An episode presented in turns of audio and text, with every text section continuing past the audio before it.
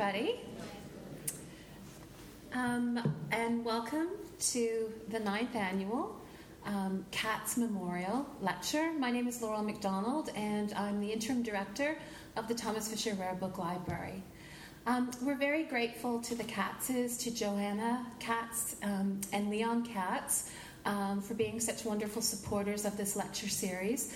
And I'm also very pleased in particular to have Jareen and Michael McEwen, who are um, good friends, or were good friends of Johanna Katz, with us this evening to help us remember the Katzes. So thank you very much for joining us tonight.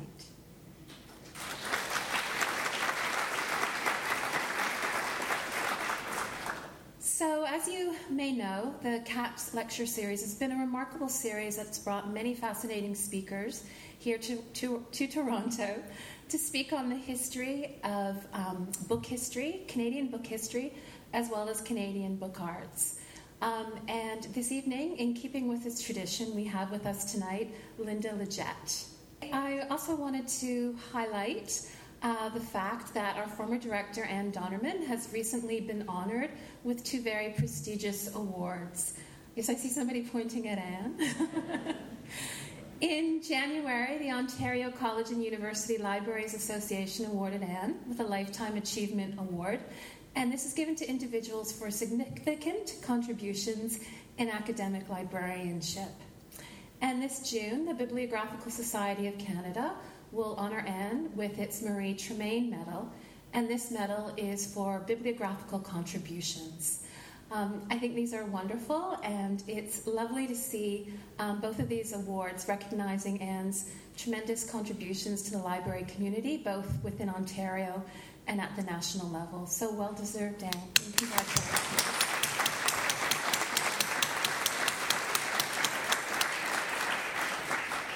So, finally, um, I wanted to introduce our guest speaker, Linda Leggett. And I know that Linda has a lot of fans out there tonight, um, but I'll try my best to introduce Linda to you.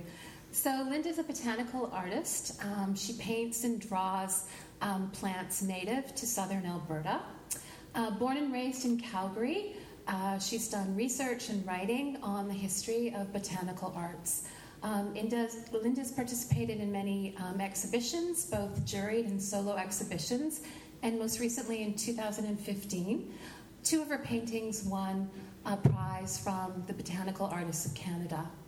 So this evening, um, I'm very pleased and very honored that we have Linda with us here tonight, and she'll speak about where art meets science, um, the traditions of botanical art. So welcome, Linda.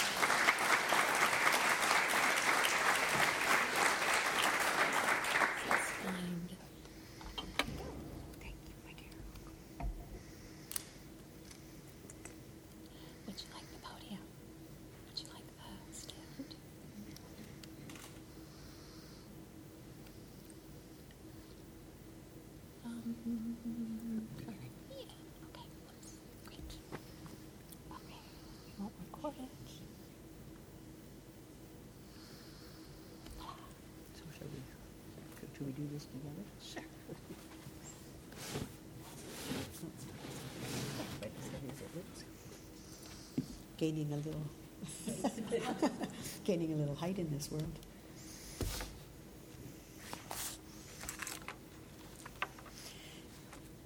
Um, can you all hear me okay? Good evening.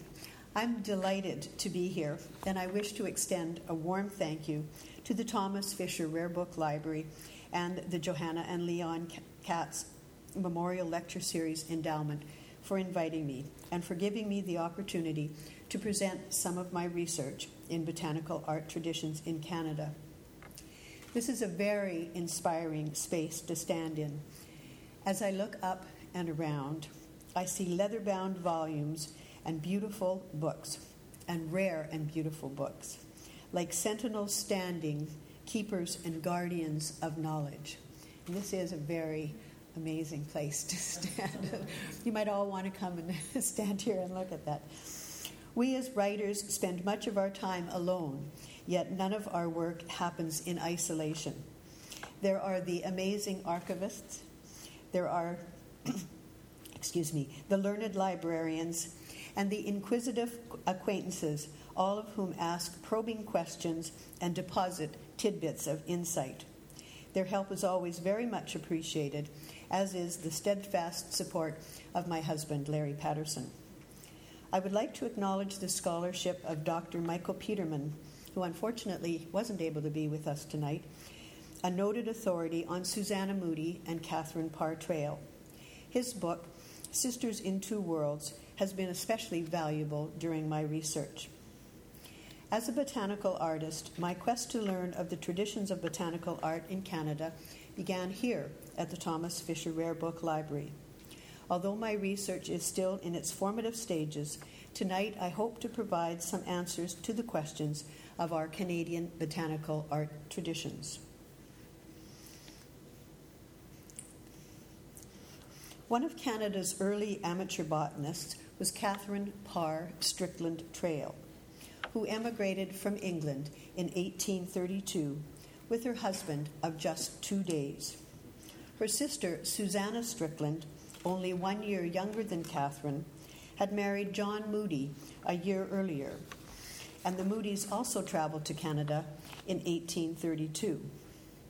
The Strickland sisters were two of a family of eight raised near Southwold in Suffolk. They and other family members were educated at home by their parents. Their father tutored them in mathematics, history, and science, while their mother taught them to read and write. Catherine showed a keen interest in nature, a passion which she shared with her father. The parents fostered in their children a love of flowers and birds and of the studies of animals and insects. Before coming to Canada, Catherine and Susanna spent time in the literary circles of London and were exposed to the images and ideas of the day. The influences of their life in England stayed with them, and while trying to eke out an existence in the backwoods of Canada, Catherine collected botanical specimens, and Susanna continued writing.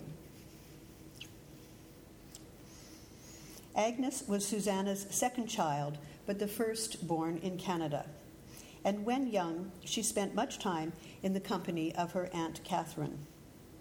It was many years later when Agnes, then a Fitzgibbon, was widowed with eight children to raise that the notion of compiling a book about Canadian wildflowers came into being.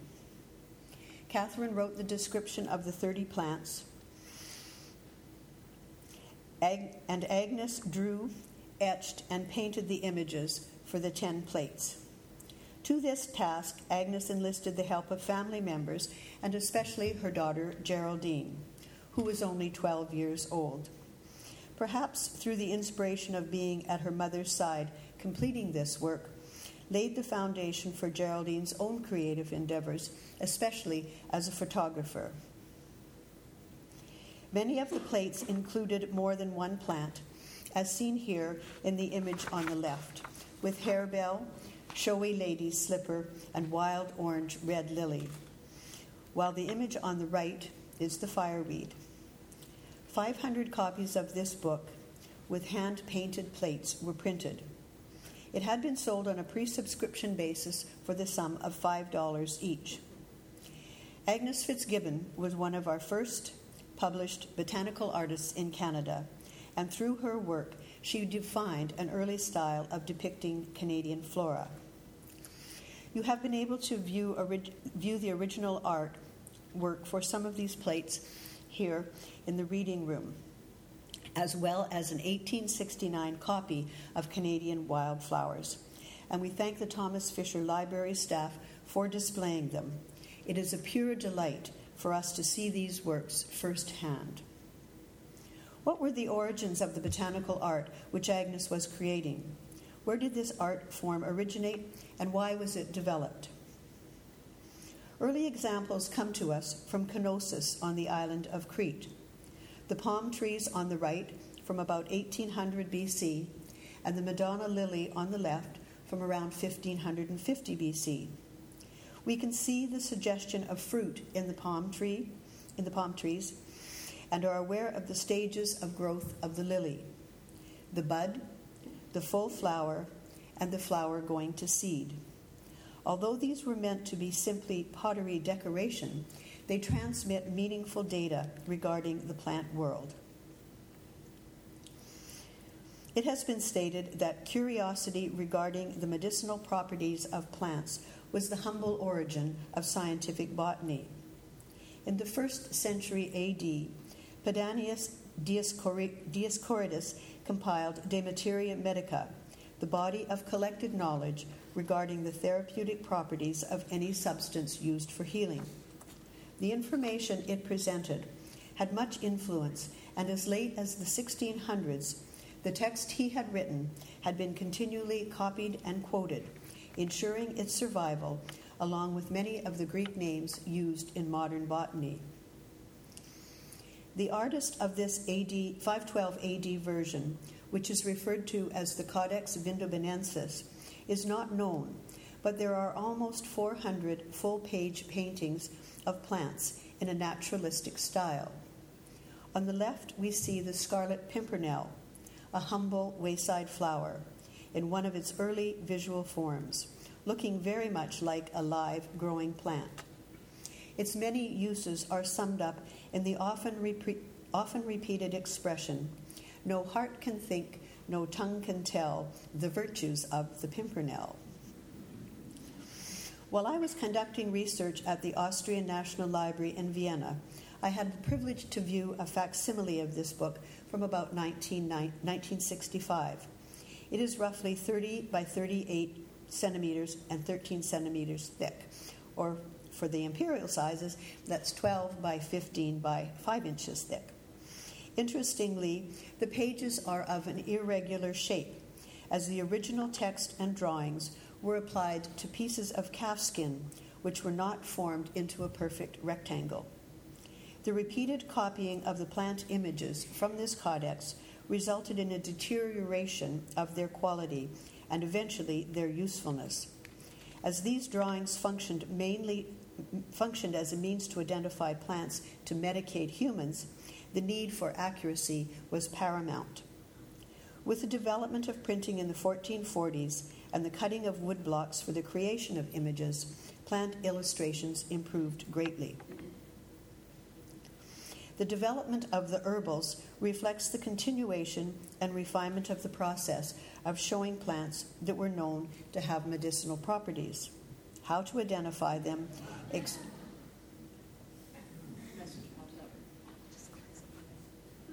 Thank you. Thank you very much. I guess I need to keep an eye up there too. if I only had one more eye, we'd be in good shape. Okay, now I can't find where I was. The repeated copying of the plant images from this codex resulted in a deterioration of their quality and eventually their usefulness. As, whoops, went way too far back. The development of the herbals reflects the continuation and refinement of the process of showing plants that were known to have medicinal properties, how to identify them, extract their useful ingredients, and then apply them to, to cure certain disorders wounds, and diseases. These books assisted the medical practitioners in easily identifying particular plants and parts of plants and ensured that this knowledge would be standardized and be more widely available. Early examples using woodcut images are the Latin Herbarius of 1484, seen on the left, and the German Herbarius of 1485, showing the two images on the right. Likely captured from living specimens, the illustrations show an honest attempt to represent the structure and habit of the plants portrayed. It is interesting to note that from a botanical perspective, the Fuller's teasel, Dipsacus fullonum, in the German herbal, reflects the genus and species name more accurately, as one can clearly see the two opposite leaves which hold rainwater, Dipsacus, as well as the stiff, hooked points on the fruiting heads, fullonum. An interesting aside William T. Stearn, the British botanist, made the comment that teasel was cultivated primarily for the fruiting heads and was used in the woolen industry to raise the nap on cloth. So far, no man made device has been found as effective. Around this same time, the mid to late 1400s, there were major progressions in the field of art. Martin Schongauer from the Alsatian town of Colmar was an artist and engraver and a notable influence on the work of Albrecht Dürer. In the painting of the peony, he shows fine observation of the bud, the stems, the sepals, and leaves. He has taken pains to show the change in the sepal from the bud to the backside of the flower form. And I'll point that out that if you can see that, that the sepals actually hug the bud in the bud form, but there's a, a, a, very unusual thing that happens when the full flower occurs. Those sepals become more like little bumps on the back of the flower rather than a flat leaf, which the, the sepal often remains in other flowers. So he had observed this and was able to capture that in his painting. This is a fine contribution to the presentation of plants in three dimensional space. Leonardo da Vinci was also drawing plants in a convincing replication of reality. In these images, we are very aware of the characteristic growth of the plants, the energy in the stems, the shapes of the flowers, and the sense of movement in their leaves.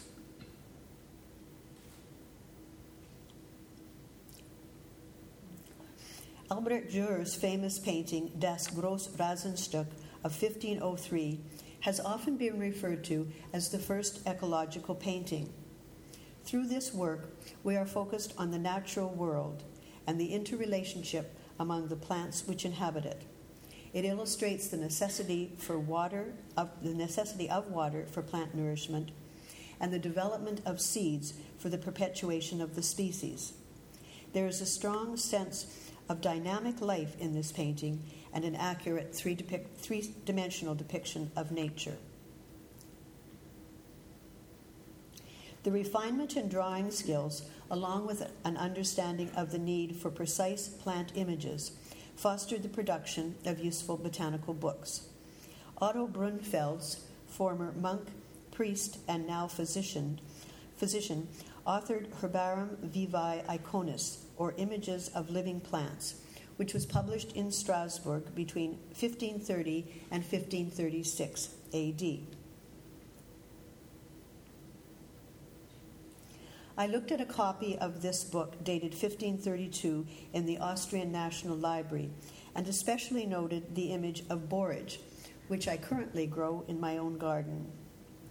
Johann Schott, the publisher of the herbal, commissioned Hans Weiditz to paint living plants in watercolors. These paintings were used as the images from which the woodblocks would be cut, as well as a guide for colored copies of Brunfels' text. For the publisher to name the volume Images of Living Plants demonstrates to me that the illustrations were highly important for both their depiction of the plants as well as for their artistic beauty. Seen here are two of Weiditz's watercolor paintings Common Comfrey and Cotton or Scotch Thistle. These naturalistic illustrations, completed in 1529, accurately convey notable botanical details and would have greatly aided the apothecary in choosing the correct plant for the needed medicine. The herbalist required precise detail, and the botanical artist answered the request. Illustrated herbals were a vital method of preserving the accumulated knowledge and wisdom of the medical practitioners, as well as recording the medicinal properties of plants. And the botanical artist played a fundamental ro- role in the proper representation of those plants. The work of Otto Brunfels is significant in the development of the field of botany and the representation of plants in this particular herbal by Hans Weiditz is a key component, key, key component in the creation of and the ongoing growth of botanical art. So that's where the beginning of art and science, I guess, an early beginning. Another early herbal of note, De Historia Stirpium, was compiled by Leonhard Fuchs in 1542. Along with Brunfels and Bock, Fuchs was considered one of the three fathers of botany. The plant images in the herbal, some 497, were based on first hand observation and drawn from nature by Albrecht Meyer. Heinrich Füllmaurer transferred the drawings to the woodblocks, and Rudolf Speckle did the cutting. In his preface, Fuchs stated As far as concerns the pictures themselves, each of which is positively delineated according to the features and likenesses of the living plants, we have taken particular care that they should be most perfect. And moreover, we have devoted the greatest diligence to secure that every plant should be depicted with its own roots, stalks, leaves, flowers, seeds, and fruit. He goes on to say that the drawings are to be without shadows, and that the craftsmen are not to indulge their whims as to cause the drawing not to correspond accurately to the truth. His aim was to reproduce each plant from life, and he stated that this was done for no other reason than that a picture expresses things more surely and fixes them more deeply in the mind than the bare words of the text. In these two images, it is obvious that even though strict rigors were demanded, an artistic intent remains evident, as can be seen in the gentle curve of the stem and leaves, in the positioning of the fruit and seed, in the dissection of the spathe, and in the depiction of the growth habit of the plants. It is well known that the illustrations from Fuchs Herbal were copied and used for many other publications, and it is estimated that as late as 1774, some 220 years after the first printing, the actual woodblocks were still being used. Imagine any technology we have today lasting for 220 years.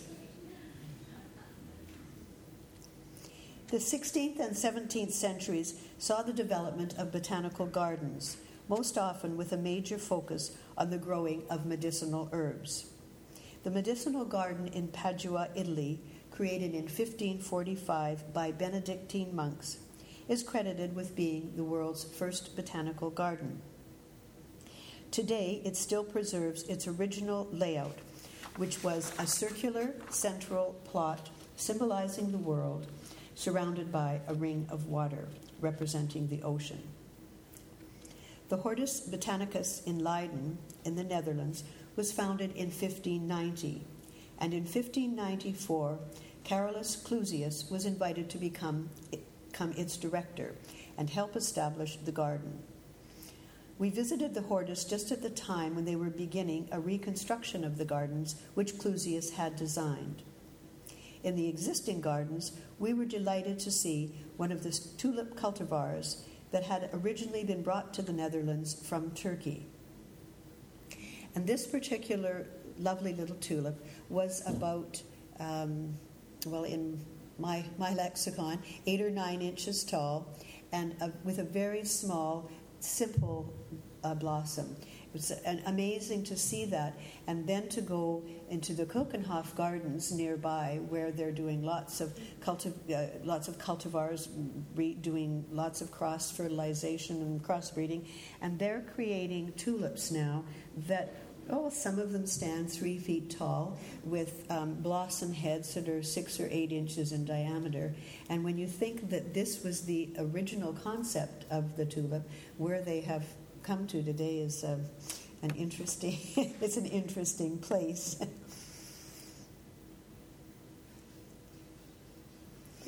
so this is at the the Keukenhof.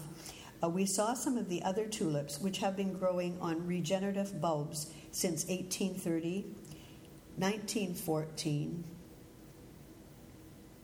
and one since 1700. And these are very small, very, and all simple, all, all the, just the simple forms. In 1673, the Chelsea Physic Garden was established as the Apothecary's Garden in London, England, for the apprentices to study the physic or medicinal qualities of plants to heal diseases. Some 40 years earlier, the Jardin du Roi in Paris was also founded and a medicinal herb garden was planted. This garden became the repository for, for plants and seeds brought or sent from the many destinations where the French had missionaries, explorers, or where they held territory abroad. One such place, of course, was Canada. Jacques Philippe Cornut was a physician and botanist who compiled Canadensium plantarum, which, when published in 1635, described and illustrated for the first time over 30 species from eastern North America. It was the first Canadian flora. The artwork for this book has been attributed to Pierre Vallet, a French botanical artist, engraver, and embroidery designer, which is an interesting combination. but the embroidery designs were often very botanical in their aspects. Under the tutelage of Marie de Medici, the second wife of Henry IV, Vallet became the French, course, French court's first botanical painter, and in 1608, Le Jardin du Très Chrétien Henri IV, the garden of the very Christian Henry IV, was published, in which Vallet depicted plants from, from the garden of the Louvre Palace. In 1635, he then illustrated Cornut's Canadensium plantarum, which was completed with neither Cornu nor Vallet ever coming to Canada. Its value was recognized over a century later as Linnaeus consulted Canadensium plantarum to better understand the plants of eastern North America. Carl Linnaeus, as we know, was born in Sweden in 1707. He is famous for helping to systemize the classification of plants. In 1737, he published Systema Naturae, which grouped plants according to their reproductive characteristics. This system ushered in fresh possibilities for depicting plants, and botanical illustrators were fascinated by the challenge. The binomial classification put new requirements on botanical illustrators and demanded a more clinical portrayal of the natural world. From May to September of 1732, Linnaeus traveled to Lapland. Here is a page from his notebook showing his original drawings in his own hand the Royal Society of Sciences at Uppsala sponsored his research, and Flora Lapponica was subsequently published in 1737, the same year as Systema Naturae. The portrait of Linnaeus is by M. Hoffman, and it shows him holding Linnaea borealis, Linnaeus from northern areas. The twin flower, with a delicate pink, bell shaped form, is a much beloved plant in Sweden and is a fitting tribute to Linnaeus. And you can see him holding that lovely little delicate flower. You might have noticed on the chart of Linnaeus' sexual system of plants that it was painted by Georges Dionysius Ehret. I won't ask how many actually noticed that, but I'm sure that several of you did. Born in Heidelberg, Germany, Ehret played a significant role in establishing the norms for botanical painting in the 1700s.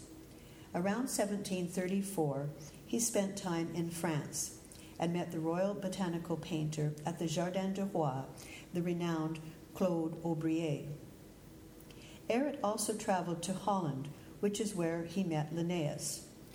They worked together at De Hartkamp, George Clifford III's estate south of Haarlem, which was rich in botanical curiosities from around the world. Clifford, the third generation of a banking family originally from England, had a great passion for plants. As a director of the Dutch East India Company, he was able to have specimens brought to his garden from around the world. The collaboration of these men denotes an important change.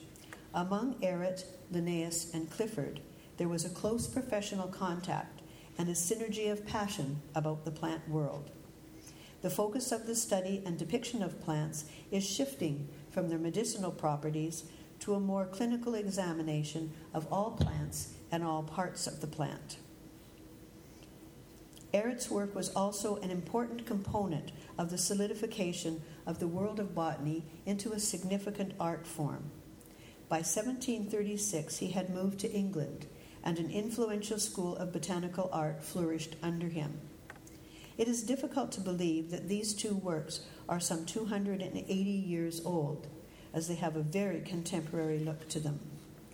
The night blooming cereus on the right is a beautiful botanical image and one of my favorites.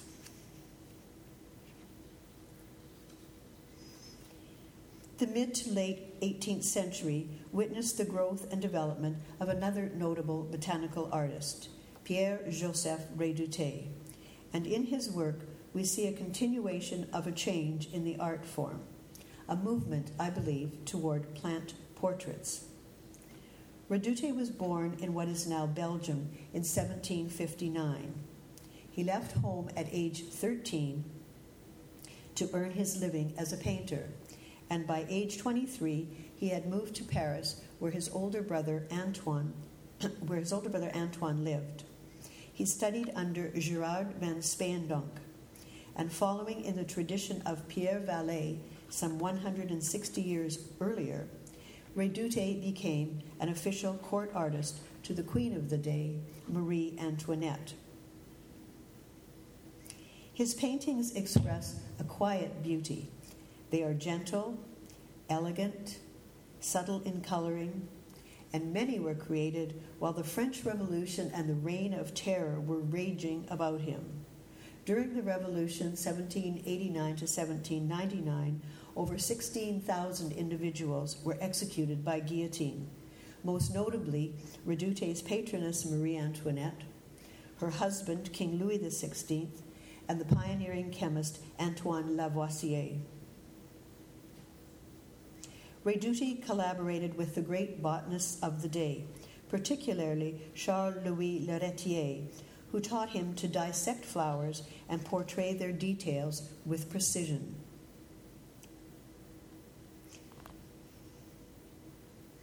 Redoute is most especially known for his paintings of roses, then as well as today. In fact, if you see a rose depicted on a box of Kleenex tissues, on the cover of an address book, quite likely it will be from a painting by Redoute. He is one of botanical art's finest practitioners and set the standard to which many of us aspire today.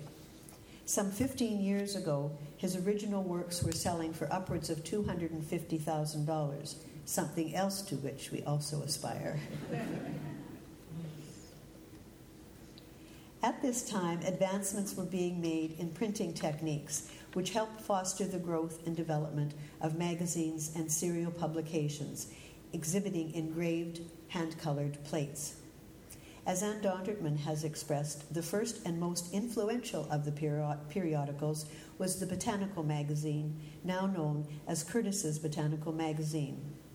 It was founded in 1787 by William Curtis of London, and it provided a means for less affluent households to possess beautiful pictures of plants in cultivation. This was in contrast to much of the early earlier work in botanical art which often was created for a more privileged class. The magazine has continued to this day with only a few interruptions in publication, and countless artists, several of whom were women, have made a significant contribution to this journal. By the early 1800s, other publications were flourishing. Benjamin Maund, a pharmacist, botanist, and fellow of the Linnean Society, published The Botanic Garden in 1825. This was a 13 volume periodical. It presented ornamental flowering plants cultivated in the royal gardens at Kew with the purpose of educating British gardeners on horticultural matters. He employed many women artists, and mo- many women artists, most notably Augusta Withers, Priscilla Bury, as well as Maund's own two daughters, Sarah and Eliza.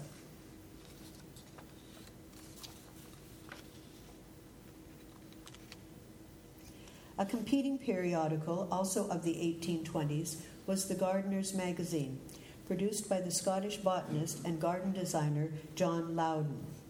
In some of the illustrations for this periodical, we see a strong correlation with the design of the plates in Canadian wildflowers. For example, what is represented is not a plant portrait per se, but a group of various flowers.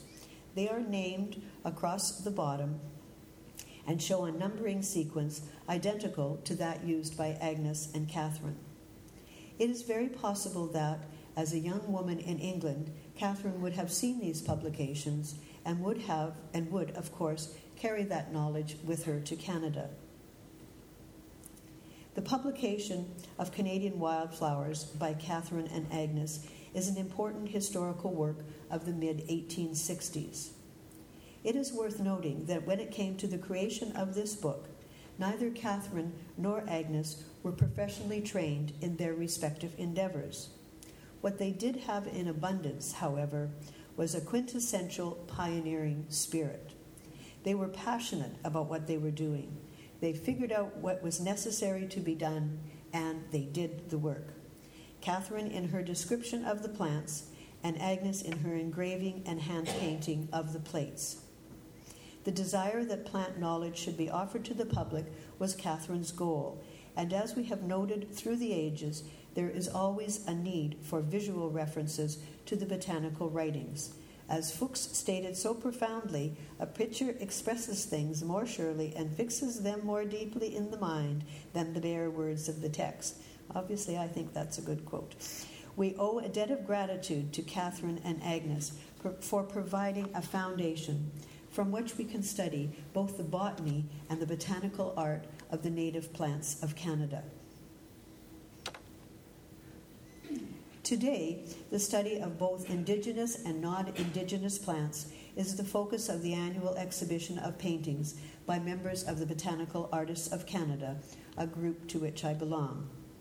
About a year ago, I launched an initiative with the Canadian Botanical Association, the CBA, to begin a discussion about the intersection of art and science. It has progressed well, and this coming July, the Botanical Artists of Canada will hold their national juried exhibition in conjunction with the CBA's annual conference at Wilfrid Laurier University in Waterloo, July 4th to 8th. A roundtable discussion is planned where we will examine a native plant from three perspectives the botanical art perspective, the scientific perspective, and with the assistance of members from the Six Nations, we will also discuss the cultural and medicinal aspects of the chosen plant. This is a groundbreaking initiative, and it is my hope that the art, science, and cultural links will continue to be strengthened. In this discussion of botanical art tonight, we have learned of the important work of listing and illustrating plants which possess medicinal properties we have witnessed the blossoming of the simple beauty of a plant portrait from such skillful hands as Ehret, Redoute, and others. And we have seen the dissemination of images to a much wider audience by means of periodicals and books. Botanical art is an aesthetic means of documenting the natural world. It challenges the hand and the mind in equal measure. It does serve science as it makes visible intricate details otherwise unseen, and it fosters curiosity about the natural world. But it remains true to art through the gentle curve of a leaf, the poetical pose of a flower, the delicate texture of a petal, and by giving us amazing and breathtaking images of the world of botany. Thank you for allowing me to share my passion for botanical art with you.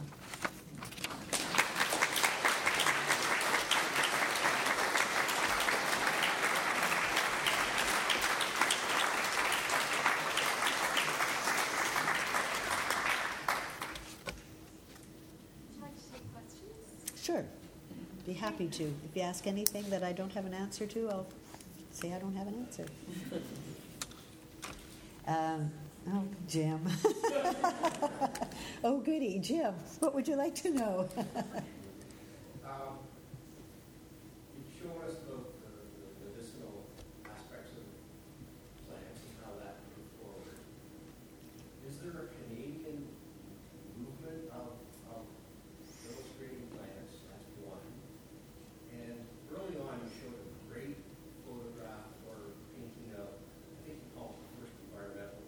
Yes? And it seems all of these plants, although they're, they're well illustrated, they're taken out of the context of their environment. So is there, is there a, a Canadian movement or a movement that starts showing plants and their environments? Because that's just as important as all of the other things you explained. And then lastly, Georgia O'Keeffe is about to open up the AGO. Is she a, a botanical artist? Oh, I like that question best of all. I have an answer for that one. Um, uh, no, I don't know if there is a movement. There's certainly not um, a concentrated movement. Did everybody hear the question okay? Um, there's not, as, as far as I understand, I don't think there's any concentrated movement. And as I mentioned, um, Redoute, certainly in the 1700s, uh, his work did become a bit of a gold standard and uh, we're still we're, we're continuing to paint in, in that fashion quite unlike what agnes did where there was groups of, of plants together we still tend to be more of the plant portrait individual image and because um, this, of the scientific aspect of it, we, we're trying to take the plant apart, show all of the features of it so that it can be identified and recorded. So, what we're trying to do is not so much of a general setting of where the plant comes from, but a description of that particular plant. But your point is extremely well taken because in, in knowing the environment from which the plant comes, then, and certainly for native plants, that's a, an extremely important you know, thing to know. And I would think that there's different um, qualities that are required by the artist. Uh, someone who can do um, the Albrecht Dürer painting would almost be a, a, landscape artist, someone who has that capability, and that's quite a bit different skill from being a botanical artist. Um, there's a, a, lot of things that are, are different there. So um, no, there, I don't think there is any um, any particular movement, but it's a really it's a it's a very valid point. And regarding Georgia O'Keeffe, um, Uh, my personal feeling is George O'Keeffe is a flower painter, if if indeed that. George O'Keeffe is a is an artist, period, and does paint sometimes paints flowers. But in order to be from again from my my definition, in order to be classified as a botanical artist, the very first, the most important thing for me is that there be a scale relationship that is accurate to nature. And pretty much none of her paintings of flowers are a scale relationship to nature. So if, if a plant is two inches, or if a flower is two inches tall, then it's two inches tall. It's not two feet tall. And um, so that, to me, is the first um, critical component. And then, of course, along with the other things, the leaves and the stems and other components of the plant. Botanical art is a it's an interesting area because um, there are people who do very very strict scientific illustrations where um, everything is everything is documented and it's shown to scale. And there then there's the edges are a little bit um, wavy. You can have some things that vary from that but there are certain requirements that um, th- that the art form has. Yes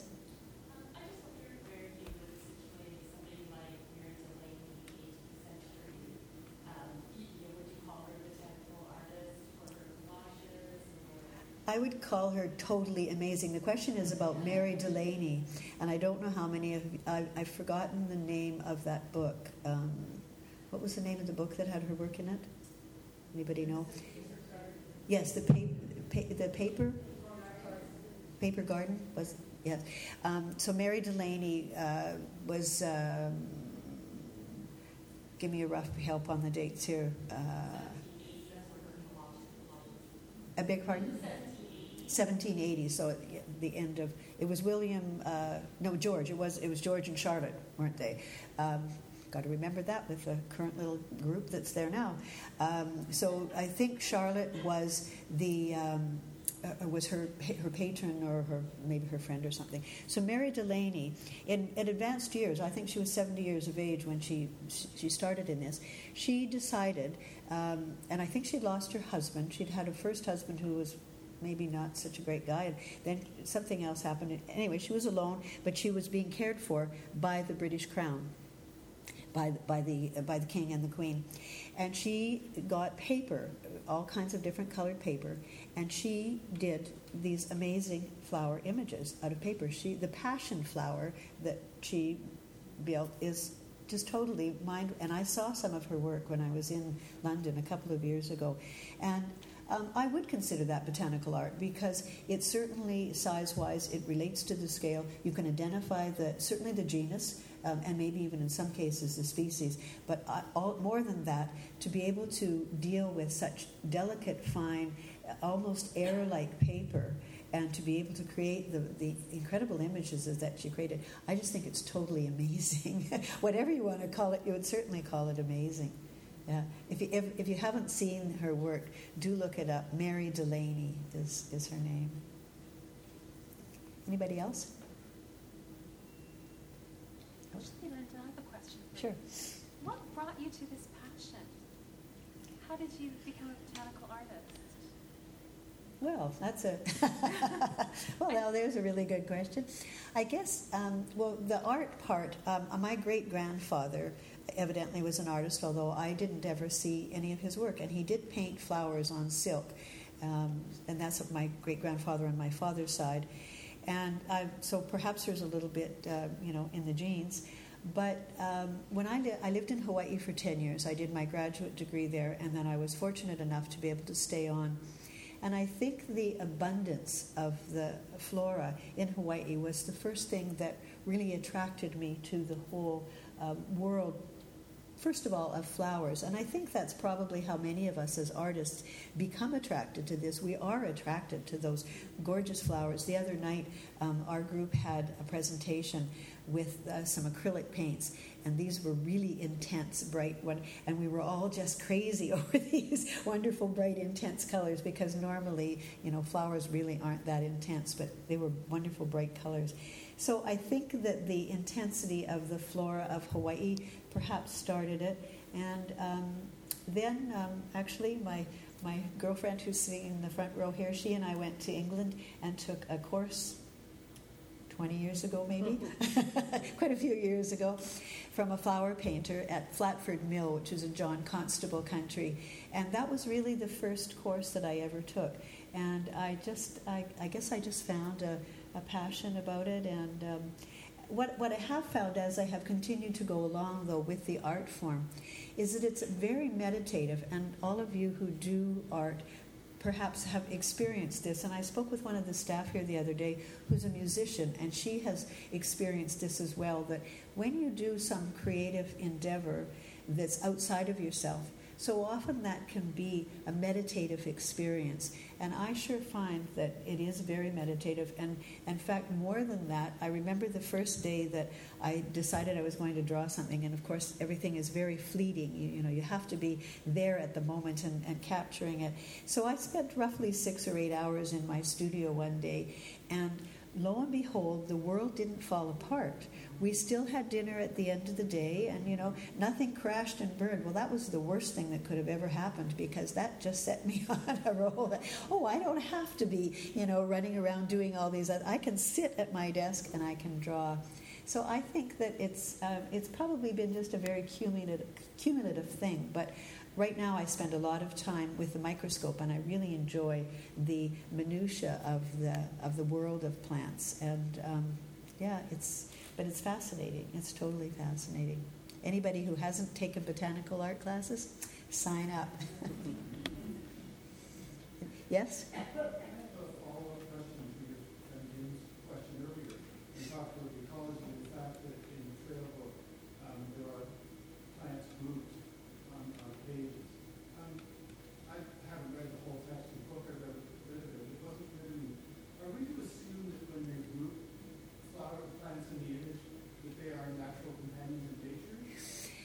I don't think so.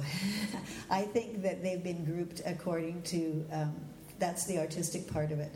I don't think that uh, that they are natural necessarily natural companions in nature. I think that they are that is the artistic part of it. For sure. And it is interesting because I was mentioning to one of the staff members today about um, the. Uh, the plant, the, the, the um, image that I showed that has the showy lady's slipper and the um, uh, lily and is actually in the original painting. Which is right over there. The, um, the uh, orange, uh, the, the tiger lily is on the left hand side of the page, and the page that's open in the book, it's on the right hand side. So, in, in all cases, there wasn't necessarily a reverse image that was created in the printing, and I'm sure that was just a function of, you know, the fact that this was um, happening for the first time, and it was a big struggle to get these all done. But I think there's two or three that are like that that are not the reverse image of the original painting. So I'm sure that you all noticed that earlier when you looked at it. Anything else? Thank you very much. It's been a pleasure to chat with you.